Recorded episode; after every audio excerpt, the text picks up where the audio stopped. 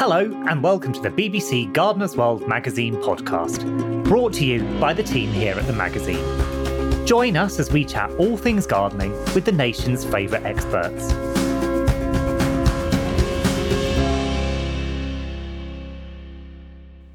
Endless blooms, gorgeous pots, and borders bursting with colour. Are you looking for ideas to make and keep your garden looking tip top this summer? Hello, I'm Miranda, and I caught up with West Dean's head gardener Tom Brown and grilled him for his top tips and tricks. You're welcome. So you can grow like a pro this summer. I started by asking him how we can help our plants flower for longer. I think particularly with annuals, you know, the sort of the firework plants that we have in our borders, just to give us that little bit of extra pizzazz at certain times of year.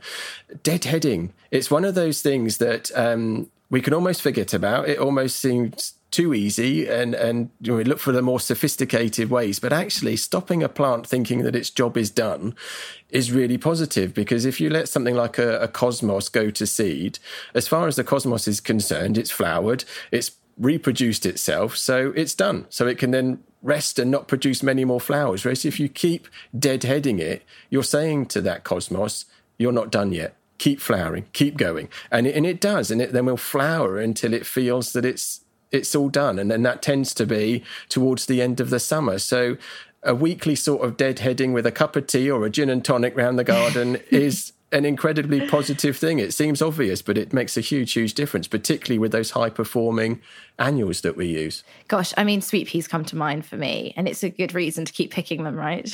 yeah, absolutely. And then it's sort of catching things um, before they go over sometimes. So with things like sweet peas and dahlias, I tend to get into a process of live heading. So rather than wait for something to go over, you're actually cutting it as a cut flower for the house which also encourages more flowers. So with something like a dahlia, you've got this perpetual freshness because you never let the flowers get beyond a certain point, and um, because you're harvesting them for the house. So between deadheading and live heading, they're they're really positive things to do. Do you think there is an issue once flowers do start going over, they do go into a different mode?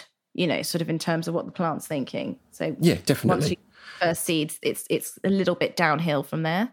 Yeah, it's it can be very tricky once, particularly an annual that's here for a sort of a good time and not a long time in a lot of cases. That it feels like it's it's done. If it's full of seed, then it will start to shut down. And what we want to do is keep the the emphasis of that plant on vigor and flower rather than setting seed and starting to to slow down. And are you a, a pincher or a snipper? Any tips for you know, deadheading in a in a way that looks attractive as well, I suppose.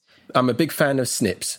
So they're mm-hmm. sort of um, the cross between scissors and secateurs, and, and, they work really well. They're sort of spring loaded and they're very lightweight and easy to to move around. And quite often, when you're deadheading, we're not talking about great big stems that need to be cut. They're often very thin stems, so it's easier on your hands. Or, or scissors can be very, very effective as well. Sometimes secateurs can be quite heavy handed for some of the the sort of lighter annuals. So yeah, I would say snips are a good tool to have. Super. And your favourite annuals in the summer garden? I do love a cosmos. I'm starting to get into antirrhinums now, particularly the sort mm-hmm. of taller uh, florist antirrhinums. I think are stunning. And given can I say snapdragons for those of us those of us who are thinking, you know, with your fingers that you can make them talk, can't you? I always think of antirrhinums as snapdragons. Yeah, no, that's the proper name, isn't it? That's that's it, yeah, the, the, posh name. You know, with my professional hat, hat on. Yeah, um, snapdragons. Uh, they're they're really exciting, and I think I just love experimenting with annuals. I think they're such a generous group of plants. Um, I'm really keen on amaranthus as well. Love lies bleeding. Uh-huh. I think they've got a huge amount to offer, particularly later on in the year. Um, zinnias is another group that I'm playing with this year. Again, for that latter performance when the rest of the, the garden starts to exhale, zinnias really start to come into their own. So, yes, some really some really lovely annuals, and we shouldn't be sort of too dismissive of annuals because they've got a huge amount to offer. And quite often, when it gets to the, the end of the, the summer, or we've got people around for barbecues, or we're entertaining in the garden, you know, we often think, oh, could do with a bit more colour. Why haven't I got that kind of colour at a time in, in the garden when I really want to share it and enjoy it? And actually, by deadheading those annuals, it keeps them going into that time of year when we're really in our gardens at the most, I suppose. I suppose a concern I have with annuals, and maybe this is a misplaced concern, um, is sort of sustainability. Sometimes when we think about perennials over annuals, what, what do you feel about that? you've always got to be very conscious about how we're gardening and the kind of impact that that has. But if you're growing in peat free compost in an unheated greenhouse um, and you're pricking out and, and growing them on, I don't think there's a huge amount nothing i don't think is a silver bullet in gardening in terms of sustainability there's always a price to pay and i think with annuals potentially the price might be the amount of water that they need but um, one of the big things that I'm getting into over the last couple of years is the use of grey water. So, how many of us sort of wash up and then just throw the, the water down the sink? That water could be used to water containers to go and splash a bit of water on your marvelous snapdragons that you're growing in your garden. So we can be a little bit more water wise, and and I think there's room for everything. I think sometimes in in gardening we we're, we're very good at telling people what not to do. Yep, yep, yep. But you know, if you're gardening in a sensitive way, there's nothing wrong with having some pride in your lawn. There's nothing wrong with having containers and, and growing annuals. As long as you are very conscious of how you're gardening, I think um, it can still be done very sensitively in terms of the environment. And I think growing from seed is one way around it, isn't it? You know, you're, you're taking out potential air miles or traveling of materials and you know that something's peat free. Would you agree? I hate to tell you how many years I've been growing seed for, but I can't get over the excitement every year of seeing seeds germinating that you've sown. It's my favorite time of year. I love walking into the greenhouse every morning and seeing what's grown and that buzz that you get from nurturing something. Again, in terms of people gardening and having a go at things, you know, feel the buzz. It's it's a wonderful, wonderful part of gardening to actually see those seeds germinate and nurture something along. It's it's a real gift. I'm imagining you with a GoPro in the greenhouse capturing the slow motion and speeding it up. yeah, I have to be careful and just sort of realize if I'm on my own, I can react how I like. But if there's other people with me, I've got to sort of dial it down a bit. But it's, um, it, yeah, it's a perpetual excitement, really. It's, it's, it's a really great thing to do. So I'd encourage a lot of people to grow as much from seed as they can. Super. And on grey water, any tips for using grey water from the kitchen? You know, I think people might be hesitant. It might feel a bit yucky. What, how do you get around any problems with that? Yeah, I think in terms of the the detergents that you use, if you're using sort of the the more kinder sort of environmentally friendly detergents, that that's not a problem. If you think about um, bath water, even some of the the bubble baths that we use, they're so diluted within that situation that that's perfectly okay as well. I think in terms of food waste, you might maybe want to run the water through a, a, sieve or something just to make sure that you're not putting any sort of food waste on the on the bed. But but again, even if you've got a little bit of washing up liquid within the water or any kind of soap from from a shower or a bath, the benefits of reusing that grey water and quite often these plants are going to be big enough and tough enough to put up with it far outweigh letting that water go down the sink and not getting that pleasure from from growing things outside because of of um, the concerns about water use. Brilliant, thank you. And um, we're in a garden. We've deadheaded, We're walking around with our gin and tonic. I love this, and a snips. Um, or if you're lazy like me, just p- pinching things off with your finger and putting them in a little basket somewhere. What else can we do to keep our annuals, our perennials, blooming their socks off? Any other tips? Mulching.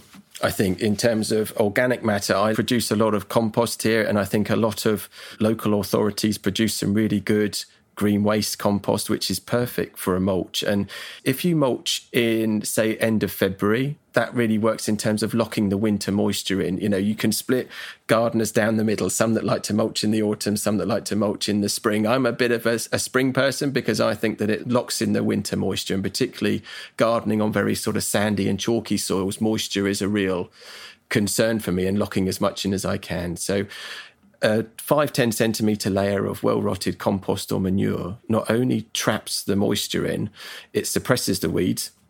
No, not many people enjoy weeding, so that that helps in terms of keeping the garden looking good too. Um, but there's also this trickle feed approach. So if you've got that organic matter on the top, all the worms then take that organic matter down to where the roots are. So you're sort of drip feeding this wonderful organic matter into your soil and improving all the biology and the health of the soil too. So, so yeah, if you can mulch at the end of the winter, beginning of the spring, I think that's a huge step in the right direction in terms of making your plants happy. Right. So I've got my mulch. Either I've made it, I've got it from um, council in, in about eight tons. I think they usually provide it. Or, but you know, you can share it with an allotment or gardening group, can't you? Yes. Or you can buy it. Can you buy mulch? You know, would you buy bagged mulch? You can buy um, bagged manure. You might even have a local stable near you that will, will let you go and collect your manure from there. The idea is that it's reasonably well rotted. Um, so part of that rotting process, if you like, sometimes these materials can absorb nutrients from the soil while they're rotting down. So if you've allowed that rotting process to have taken place in the main, then it's all good because it all it's all positive for the soil rather than taking anything away. But um, yeah, you can certainly get bagged. I think you can also get it delivered in these sort of builder's sacks as well. Super, yes. And we say mulch, and I think it sounds a little bit like a punch bowl. You know, there's different things in it, isn't there? So you might just have your garden compost, or it might just be well rotted manure, or it could be both, couldn't it? I think that's probably important to define what we mean when we say mulch a little yeah. bit. A composted bark is another it's a slightly cleaner product that people can use. It tends to be a bit more expensive, but it's anything organic, any sort of thing which, which will break down and add to the biology and the fertility of the soil. So um, yeah, lots of different options available for people. My next problem, right. Say I've forgotten to mulch in autumn, I've forgotten to mulch in spring. Is there any mulching I can do in summer or is it mm, worth waiting for autumn? What's your advice on that? You can. I think the thing to avoid is dry soil locking in that dryness. So if you wait for a, a, nice thunderstorm when the ground is saturated, then get out there and mulch on top of that saturated ground. What you don't want to do is be mulching dry soil because then you're sort of almost locking out the potential for water. Um, so always make sure that it's reasonably weed free and moist before you put your mulch down. Brilliant. That's lovely tip. So that's what I'm just thinking in my head is clearing the area around, not getting your mulch too close to your stem of woody material or you know you want to avoid rotting don't you? Gosh sorry i sound like a textbook now but no you're right. reminding myself. Yeah if you've got that whole you're saying how exciting the if i'm saying to you that it's exciting that rotting process and and that biological activity you don't want that rotting process up against woody stems because it's only going to rot the stems which um yeah you won't be very happy with. What sort of gap do you leave? Say on a standard rose how much distance do you leave from the start of your mulch and the the base of the stem? Not too much, really. Just enough that there's enough airspace around the um, the base of the stem and the start of the mulch. So probably the size of like a saucer, I suppose, around the base, just so you're sh- making sure that you're not mounding soil up against those woody stems and that bark in particular. And if you are mulching, would you not bother feeding, or you do one or the other, or you do both? Are you a big feeder in summer? I am a big feeder. You can't see. Like I'm a I big don't feeder. mean you, Tom. I'm, I'm breathing in. I'm breathing in. But uh, but it's something that I've become really tuned into. Is is that kind of feeding to try and get those those great results. And I think where we are using peat free compost now, which I think is very very positive and and and the right thing to be doing, we're having to supplementary feed a little bit more to get the kind of good results that that we sometimes want. So I'm a big fan of seaweed feed, so I will use that a lot in my containers, particularly at the start of the season, just to sort of get a nice, healthy, buoyant plant going. And then when we start to talk about flowers and fruit, then I will switch to tomato feed. And I'm often feeding sort of once a week. Um, so if you've got your watering can, just to put a capful of the seaweed feed or a spoonful of the tomato feed in there will pep your plants up no end. And and they do require a lot, particularly these high performing plants, whether they're flowering or fruiting, they need our help. And and that kind of taps into the whole idea of a gardener being there to nurture plants. So I love love the idea of the sort of putting a plant in the ground and it's and let it get on with it. And I think there are plants that do that and there is a place for that. But one of the joys of gardening is to to nurture things, to care for things and actually sort of giving them a little bit of liquid feed once a week. I um, quite often get the guys at West Dean to talk about feeding Fridays because we've often got a, a gardener that comes in on a weekend. So we've just got one gardener in and often say, right, if everything's really well fed and watered on a Friday, at least they've got two thirds of the weekend where they're getting through, where they haven't got to water anything again. So we, we do tend to do this feeding Friday once a week, which also nudges us to make sure that everything's getting supplemented in the way that it should. So yeah, feed away and comfrey and nettle teas are great as well. So people can make their own. So it doesn't need to cost a bomb. The only thing is um, with some of those comfrey and nettle teas, they want to be put down the end of the garden because they stink. no, well, absolutely. I, I, like the idea of the tomato feed because that's really easy. Because obviously that makes bigger fruits, but that's good for the flowers as well, isn't it? You you can use that on non-tomatoes, and that's quite cheap and easy to get hold of, isn't it? Certainly. And with a lot of these fertilizers, it's not one thing. They have a little bit of all the nutrition in there as well. So there will be some nitrogen for the leaves as well. It's just the emphasis, particularly with tomato feed, is on the potash more for fruit and flower, but you will be getting a little bit of lots of other nutrients as well. Super. So I'm having a party because it's the middle of summer in the garden. I've got my bunting out. I've got my picnic. What's the date? Um, what time? I'll send you an invite. The dogs, the chickens, we're all ready. I've got empty spots in my borders. What would be your recommendation for budget friendly, beautiful plants I can plant in to fill them up? Yes, some of the those sort of late performers that um, can be quite cheap to produce. I, I love annual climbers. So, with a lot of people with their borders where some of the early performing perennials start to die down or run out of steam, let's say delphiniums, for example, mm-hmm. if you've got them in a border and you cut them down and you've got a gap. If you grow in sort of a reasonable sized bucket some annual climbers up a an obelisk. Name me your top three annual climbers. Will do. Dolichos, which is the hyacinth bean, which has got amazing, luxurious purple foliage, and then these lilac flowers, and then these dark purple pods that follow it. Um, Ipomoea lobata, or the Spanish flag, really, really nice. And Rhodochaeton atrosanguineus is a, is a lovely climber to grow, um, and I often grow them every year for the gardens here. I sneak another one in Morning Glories as well. Ipomoea heavenly blue is a is a super one. But if you kept them well watered and well fed as you're coming up to your party in the buckets, you can always then just almost submerge the bucket in the soil so it makes it look as if it's part of the border. So you get this instant impact. So you can grow them in these containers on your patio or in a, on a part of your garden. And then if you get some gaps and you've got that special event, go and then just pop these containers in the border because it makes it look like they've been part of the border forever. Um, and people also do that with cannas as well. Oh, marvelous! Thank you. And anything from your professional point of view, I love having a head gardener on on the podcast. Anything that you anticipate going wrong in the garden in the summer, you think, "Gosh, okay, we need to do this now to stop that happening." Maybe a month ahead or a few weeks ahead. What do you do? What What do you worry about, and how do you get around it? Certainly, last summer with the dry conditions, I suppose you worry about how plants are going to cope with very extreme droughts, particularly during the summer. I also worry a little bit about strong winds and plants snapping and causing problems there. So, sort of a bit of staking early on, and always it's quite good to go slightly overboard because you know that you're then gonna you're not gonna have to remedy your staking and trying to claw back staking once it's gone wrong is, is almost impossible. But that mulching in the spring will help a lot um, in terms of locking in moisture. Or after a thunderstorm, right? Or after a thunderstorm. Um, but make notes. Middle of the summer is a really good opportunity to walk around, put your snips down, keep your gin in your hand, and actually walk around and make some notes of what plants are doing particularly well, what ones aren't. And it might be that certain plants don't cope with the dry weather particularly well, don't enjoy the kind of soil that you're trying to, to make them growing. So then look at maybe replacing those the following spring and, and find these plants that are a little bit more suited to your garden. And if you walk around, not saying that I walk around my neighborhood and nose at everybody's gardens, but you can see which plants are doing well.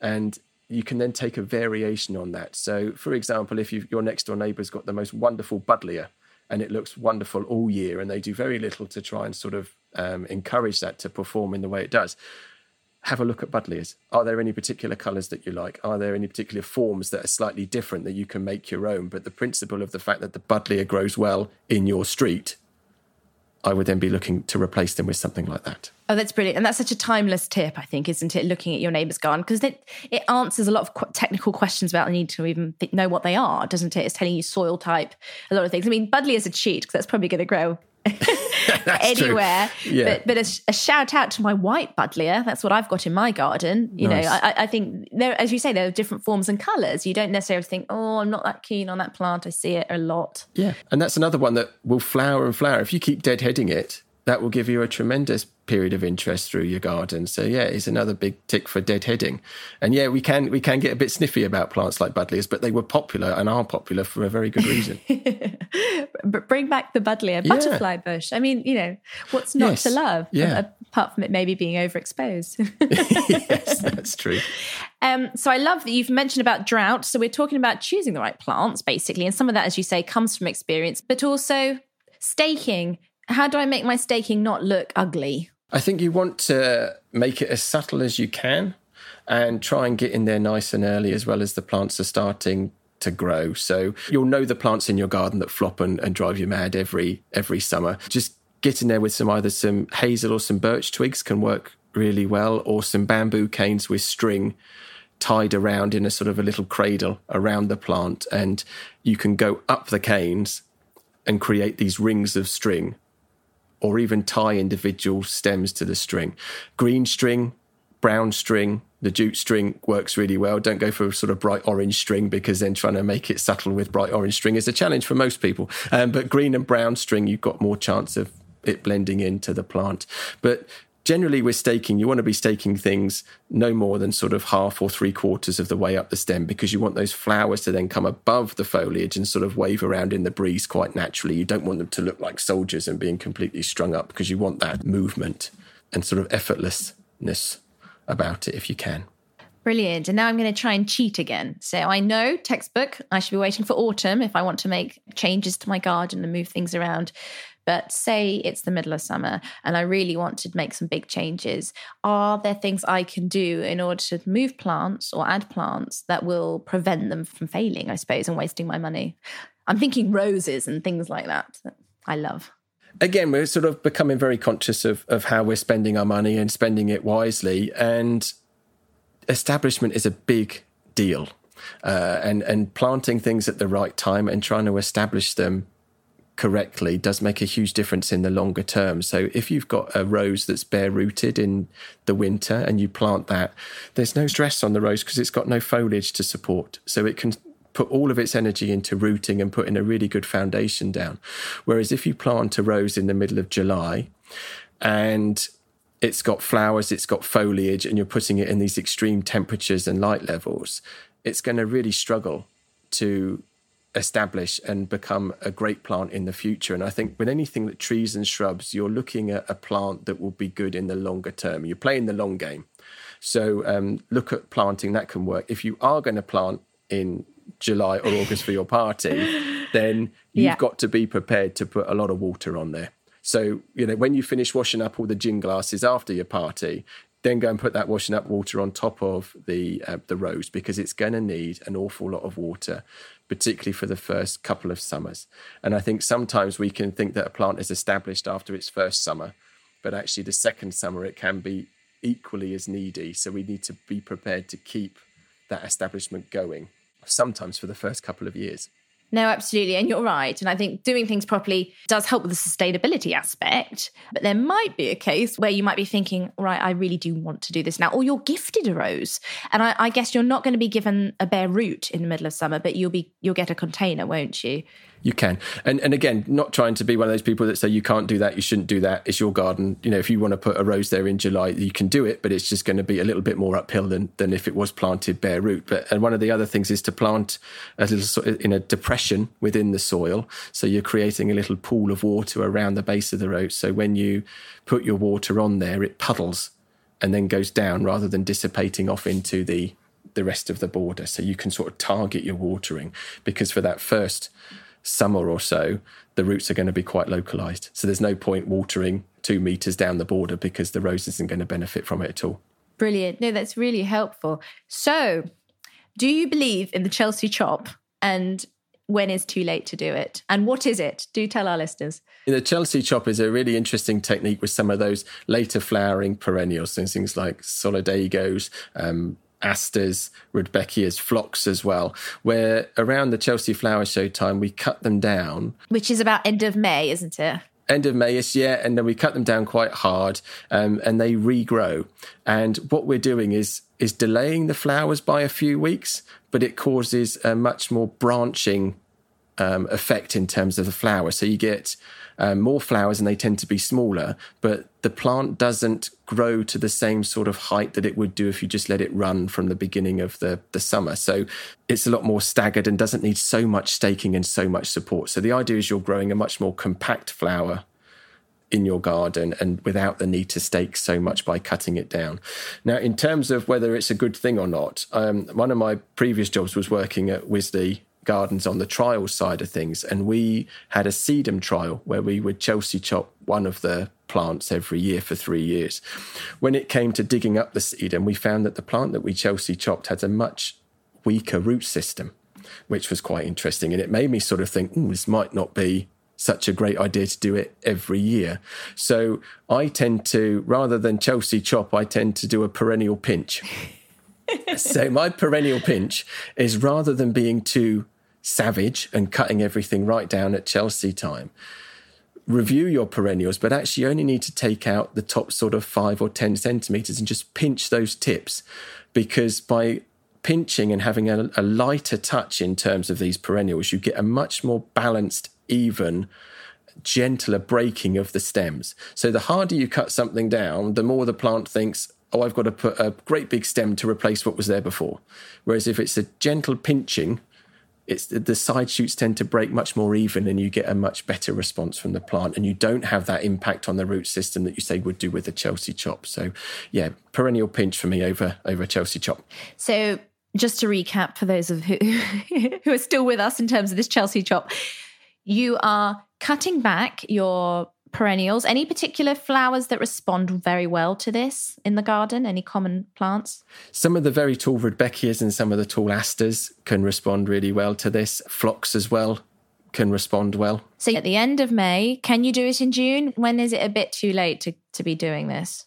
I would say probably early June would probably be the latest. I just you, you, don't want to compromise the flowering too much. So if you have missed the boat, I would hold off, but then potentially a lighter pinching rather than a chopping would be more beneficial in, in early June if you did did miss the boat. And when you say pinching, you're using I mean, this is secateurs or snip work, you know, how much are you taking off? This is snip or fingernail type sure. type stuff. And how is the perennial pinch different to deadheading? So you're not actually taking out uh, any spent flowers. You are pinching out the growing tips, so the the young shoots that's a very leafy young buds you're taking out. Brilliant. So a lot of the, the Chelsea chop that we're doing and the, and the, treatment of these perennials at this time of year is they're not flowering at this point. So they're still very much in their leafy stage. Um, so we're not compromising. So, but it does probably feel quite counterintuitive cutting back all this lovely new growth that's about to provide more flowers, but it gives you a longer season, is sort of the science of it, isn't it? And again, prolonging that display of colour later on into the year. I mean, if you've got um, three or four Rudbeckias in a clump, you could Chelsea chop or perennial pinch a percentage of them. So you get flowers at different heights and, and it's a different kind of effect that you can achieve with the whole clump. I mean, with things like Jerusalem sage, the Perovskia, you normally cut that down quite hard in the spring to about two or three buds. But actually, if you left some buds at six and some buds at eight, you've got this lovely effect of flowering at different times, different size flowers. Um, so yeah, you can sort of push the boundaries a little bit in terms of the rule book. Marvelous. Now, more quick questions. What is a quick recipe, a favorite of yours, for a hanging basket or pot to perk up my garden? Particularly sort of summertime, you've got to think what's what's available. I'm a big fan of a petunia at the moment called Petunia Tidal Wave Red Velour. And I think when it comes to a basket, sometimes a single plant en masse can have a lot more impact than say a little bit of everything. So some petunias, again, it's in the same sort of category as buddleias as perhaps being not so trendy, but you know, give them a go. They're they were popular for a reason again. Otherwise, in the summer, things like herbs. I love having herbs in hanging baskets, and you can be quite creative with thymes and um, even put a few um, strawberries in there as well for the future, and, and actually have them cascading down. And having herbs at sort of eye height can be really nice, particularly and when I had my um, young male cocker spaniel, having herbs on the ground wasn't such a great idea for many reasons. So actually having such things in the air worked out very well. But yeah, again, thinking about barbecues and eating out, having herbs in hanging baskets around you can be really fun. And a lot of these herbs are quite Mediterranean, and so they don't mind getting a bit dry in a hanging basket. Yeah, and you're right. And you can you can sort of um, water them at the beginning of the day. They are a little bit more forgiving than say something like a, a busy lizzie or a, a, marigold that might be in a, a hanging basket if it gets particularly dry. Brilliant, Tom. This has been so helpful. I'm very excited to take my garden to looking as good as a head gardener standard. So, uh, thank you ever so much for all your tips and knowledge and information, sharing it with us today. Absolutely no worries. And I'll look out for that invite. Oh, do gin and tonics all round. oh, perfect. Ice in a slice for me. Thanks for listening to the BBC Gardeners World magazine podcast. Subscribe now wherever you get your podcasts and never miss an episode. If you've enjoyed this episode, please tell others about it and rate us in your podcast provider app.